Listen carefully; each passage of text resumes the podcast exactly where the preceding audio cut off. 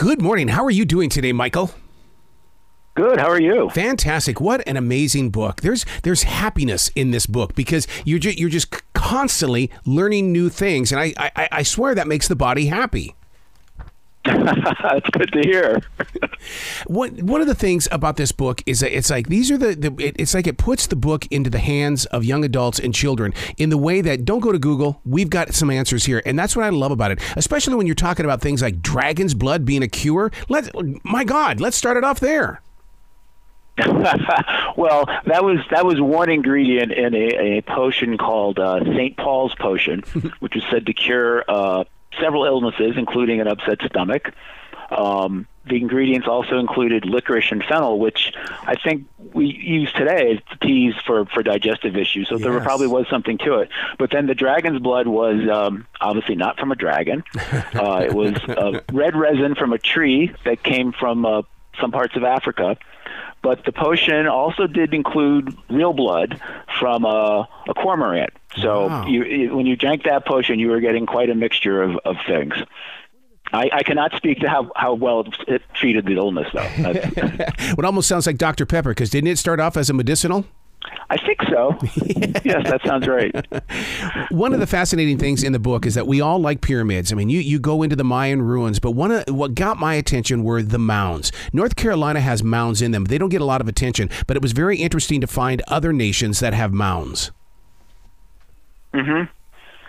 Well, in certain other parts of, of the United States, I mean, the big one being in Cahokia, um, in southern Illinois, that was I, I don't remember now the dimensions, but it was it was huge, and uh, I think it was the Vikings had mounds for burial mounds. So yeah, you see you see certain things that that are repeated. Uh, in places that didn't have contact with each other, which is interesting. You you turn it into fun, turning history into fun. How is it that you're able to do that? I mean, do, do you sit around in in conferences and go, okay, how can we make that fun, or is it? I mean, because it's just so naturally absorbing.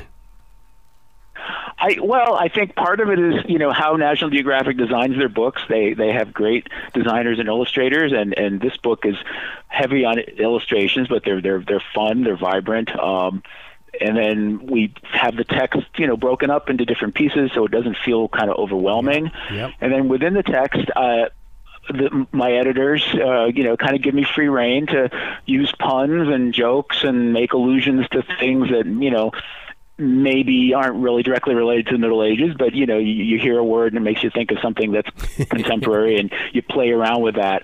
And uh, I, you know, I I hope that kids get a lot of those those things, but I think any parents or grandparents who might be reading along with their kids will hopefully get yeah. some of those uh, word plays that go over the head of a eight or nine year old. So it, will be entertaining for them as well. Well, you're definitely in touch with those young adult readers because when you've got things in here, you know, spotlight on the legends of the lore, they love folklore, and you have really, mm. you know, brought them closer to the stories. Well, that's nice to hear. I mean, you know, and for me, uh, one of the fascinating things about doing a book like this is I learned so much. I mean, I I studied history in college. I took one class on the Middle Ages. I didn't know probably 90% of the things in here. So I'm I'm getting to to learn a lot and then you know then the challenge is taking the what I learned and, and making it accessible to kids. So that's that's what I enjoy about what I do. There's there's also some reality in here because I mean we're, we're fresh out of the, the COVID nineteen lockdown and the and the, the pandemic that swept across the world. So I, I love the idea that you that you put focus on the deadliest diseases because we, we can't forget about the Black Death. We can't forget about the bad bugs that right. are still out there and things. So you're very honest with this. That's true, and uh, you know it's funny because this book I started it before COVID. Wow. we took a we took a break because of COVID. The book was kind of shelved for a while, and then finished it. And so, you know, going back to that those parts about the Black Death was made it feel very, you know, it's like, wow, this is this is really relevant. And you know, we don't mention COVID directly, but I would think that kids who have lived through that, you know, they might make a connection. I mean, we talk about the root of the word quarantine. So that's certainly a word that became part of their vocabulary at the beginning of, of the pandemic. So again, it's it's nice to have times where you can make the connections for the past and the present. And you know, you, you can't avoid some of the darker things. I mean, you know, obviously warfare yeah. um, and religious conflict. I mean, that was all part of, of that his, that historic period too. So we just try to re- treat that stuff respectfully, and maybe you don't have as many jokes about some of the serious things, but um, I think you can still make it uh, interesting for the kids. Photographs, you know, they always say will create a thousand words, but what I love about your words is that you can take something, a photograph that we have seen a million times, such as the Dome of the Rock, and you share the story. It's right there. We don't have to go digging for it or anything like that because we see these famous places in all of these if we're watching TV, and all of a sudden, but we don't, you know, really have a, a resource. But you do. This book really is a great resource. Yeah, and again, you know, the fact that National Geographic just has access to so many wonderful images, and and and you know, I didn't tell them get an image of this or that, but you know, their their their photo researchers know like, okay, this is going to be the best way to illustrate that, and obviously with something like Dome of the Rock or other buildings, it's it's a pretty obvious choice, but they they had some really uh, just excellent selection of, of, of, photos to illustrate the word. So that's I'm very lucky to be working with them. In in a very creative way, are you not introducing the Middle Ages to the to the preteens as well as the younger ones? Because I mean, it's to them it's like okay, well, 1980 was 40 years ago, but but this this book really mm. does help you dive into a time in history that we should never forget. Right, right. No, I, I hope you know that's certainly the intent, and uh, and again, I, I I think that trying as many times as possible to make connections from the past to today.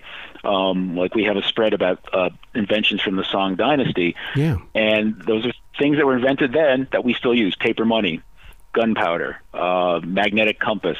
So it's it's trying to to let them see that you know things aren't in isolation. There's there's there's connections that we got where we are today because of what happened in the past. And that's the thing that's always fascinated me, and that's what I hope. Uh, I hope I stir some interest in kids about that.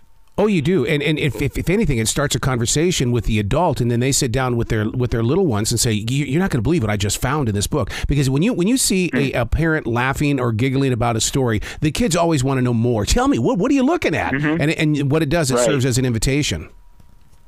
Yep, Yep. Yeah, I, I, hope that's how it works. Definitely. How did you put all of this together into one? I mean, because it, the, the illustrations, the pictures, everything. I mean, this had to have been a chore, but at the same time, you got it. It feels like you had a great time putting it together. I did, I did, and again, you know, as far as the illustrations, that that's really out of my hands. I mean, I might make suggestions yeah. for, for a spread. You know, let's have a map of this or picture this, but then it's really up to the to the photo researchers and the designers to to execute it. Um, for me, you know, the the interesting part was doing an outline, going, doing the basic research, figuring out what are the topics we should include, how how best to organize them, and then filling in the details by doing more research and and and, and you know the process like i said we started this uh, in 2019 i believe and it's even without covid it, it it's a long process it takes a couple of years to do a book like this. And and that's because there's my part with the research and writing there's the editing there's the fact checking and then there's all the the illustration design element. It's a it's a big process a very collaborative effort Feathers have always been a major part of my spiritual life in the way that I they, there's a life after the bird has it, and that because people will laugh about it, they you know they they'll find it on a forest floor. But to read about feathers that are filled with gold, I this is awesome. It shows how important that quill really is after the bird. Mm-hmm. Mm-hmm. And, and one of the other things that I always find interesting is how the feathers were traded as, um, like parrot feathers, were traded as valuable goods, and and that to show how there was the interaction of different cultures. You know, in the desert Southwest, the United States, there aren't any parrots, but yet they find parrot feathers. So obviously they were trading with with people much farther south, and and um, I just always am fascinated by the by the way. Uh, the people of different cultures and areas intermingled through trade, and not only goods were traded, but also ideas and and then inventions. It's um, yeah, I, I I think that this era helps us see that you know globalization uh, is not necessarily a new concept. You know, it has it has it its roots back in this period that would be so fun in the way that you know trading uh, feathers as as a monetary thing because you know macaw feather buys this, but where a blue crown conure feather will get this, or an eagle's feather. It's right. like whoa, hey, we're we're talking right. about something here. now we all know that the the knights in shining armor are some of the greatest stories of all time, but to dive into this inside this book where you're showing us what to wear to war. Mm-hmm yeah, it's it's it's you know, and and the evolution. You know, you go from like leather armor to to chainmail, and to the solid um, solid metal, um, and then we have a, a spread where we look at the same thing with um, with the uh, samurai in Japan. Yes, where they they have very particular uh, outfits, and, and and of course helmets being very important because. Um, you know you've got to you got to protect your eyes and and your brain and so uh yeah it's it was interesting. Again, this, I, you know, obviously I was more familiar with um, the medieval knights garb yeah. than, than than the samurai, so that's where I had to do a little bit more research. But it's it's yeah, and you know, in a way, it's I don't know, a little sad that warfare is such a big part of, of this history, but it is, and so you just have to you just address it, and um, and I think especially for young boys, I think they they kind of gravitate towards that anyways oh yeah and as a martial artist i'm sitting here looking at the the the warfare uh, and i don't want to call it costume but but, but what they had to wear to war and it's like as a martial artist i couldn't wear that i, I couldn't move the way that i was mm. trained to move in something right. like that right right what did you learn from this project? Because there's always going to be something that you guys have learned. You're going, it's like it's an oh my god moment. Well, you know, g- getting it down to granular level, just some of the, the facts were were really fascinating. This is one that I've I've um, had no idea about. So there, there was a Danish king named Harold, like ninth or tenth century. He unified the Danes, brought Christianity to them. Um, he was known for having a diseased tooth that was kind of bluish black, and so he got the nickname Harold Bluetooth. Well, it, you know, centuries later, there's an engineer working on a device to or a process to connect our phones and, and laptops and all these devices wirelessly. And he reads about Harold and sees that he was a unifier. He's like, well, my device is unifying, so we get the Bluetooth that we use on our computers and phones. Wow. Michael, you got to come back to this show anytime in the future. The door is always going to be open for you. Oh, I appreciate that. That's that's great. Excellent. Thank you so much for this book. Where can they go to find out more about the book and to find out more about what National Geo is doing for kids? I think, well, National Geographic Kids has a website, so that would be one place to go. You can find the book at any online retailer. And uh, if, if, you want to know more about my books in particular, it's uh, michaelburgan.net, and that's B U R G A N. I love it. Will you be brilliant today, okay, sir? Oh, thanks. You too.